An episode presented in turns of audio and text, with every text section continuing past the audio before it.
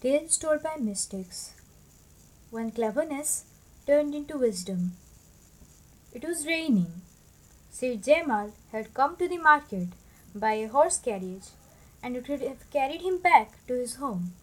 But for the return journey, the driver demanded a quarter rupee more than the fare fixed for the travel from the town to the market. Jamal was not willing to spend that much more. He was hopeful of finding a porter to carry his luggage for half that amount. He had lately been out on a pilgrimage and had spent a little more than he had budgeted. He was determined to save as much as he could. Look here, fellow, will you carry my luggage up to Haripur? he asked a poor man who was returning from the market after making some small purchases. Up to Haripur? I must be paid a quarter rupee, said the man. No, only half of that. Then carry it yourself. The man rebuffed him as he turned his back on him. Jamal kept asking several people, but none was willing to carry it for less than a quarter rupee. The rain had stopped. Sir Jamal decided to carry his burden himself. He lifted it all right, but could hardly walk a few steps with the weight. He sat down panting. All the while, a young sadhu who sat under a tree was observing him. The sadhu knew the millionaire Seth Jamal, but the Seth did not know him.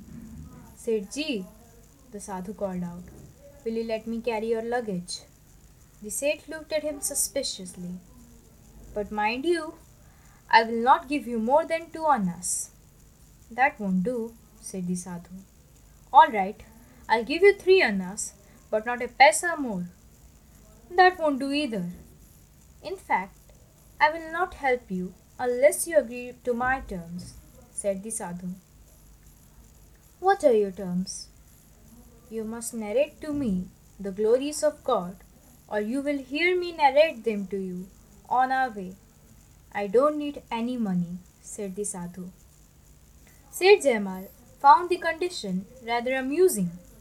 All right, you carry my luggage and also tell me whatever you wish to, said the Seth.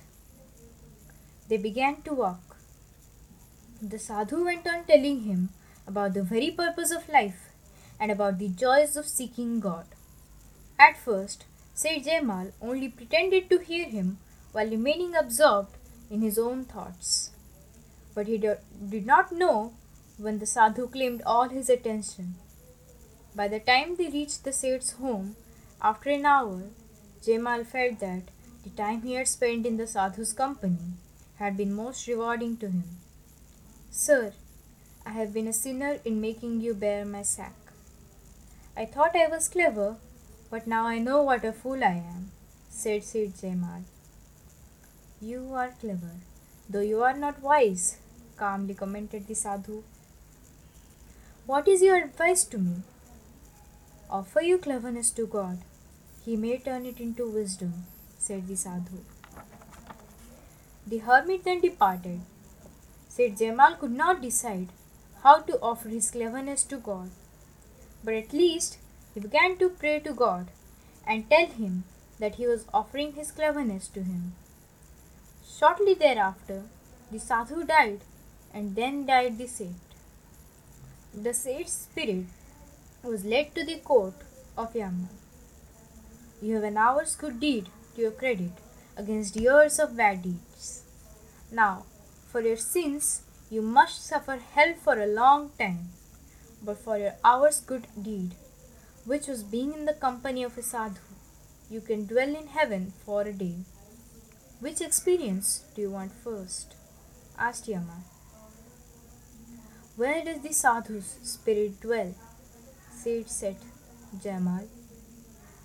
In heaven, of course, said Yama. Can I be near him during the day I deserve to pass in heaven? Why not? said Yama, and sent him to the sadhu. The sadhu's spirit remained engrossed in God. Jamal's spirit dwelt near him, filled with reverence for him. A day passed, but the officials of Yama could not take him away. He was protected by the sadhu's aura. All right, said Yama. Let him skip hell. Let him be there till he is reborn on earth. How happy I am, explained the sage spirit. Because you had offered your cleverness to God, it became wisdom, and it was in your wisdom that you chose to come to me. You will surely be a much better man in your next life, said the sadhu spirit.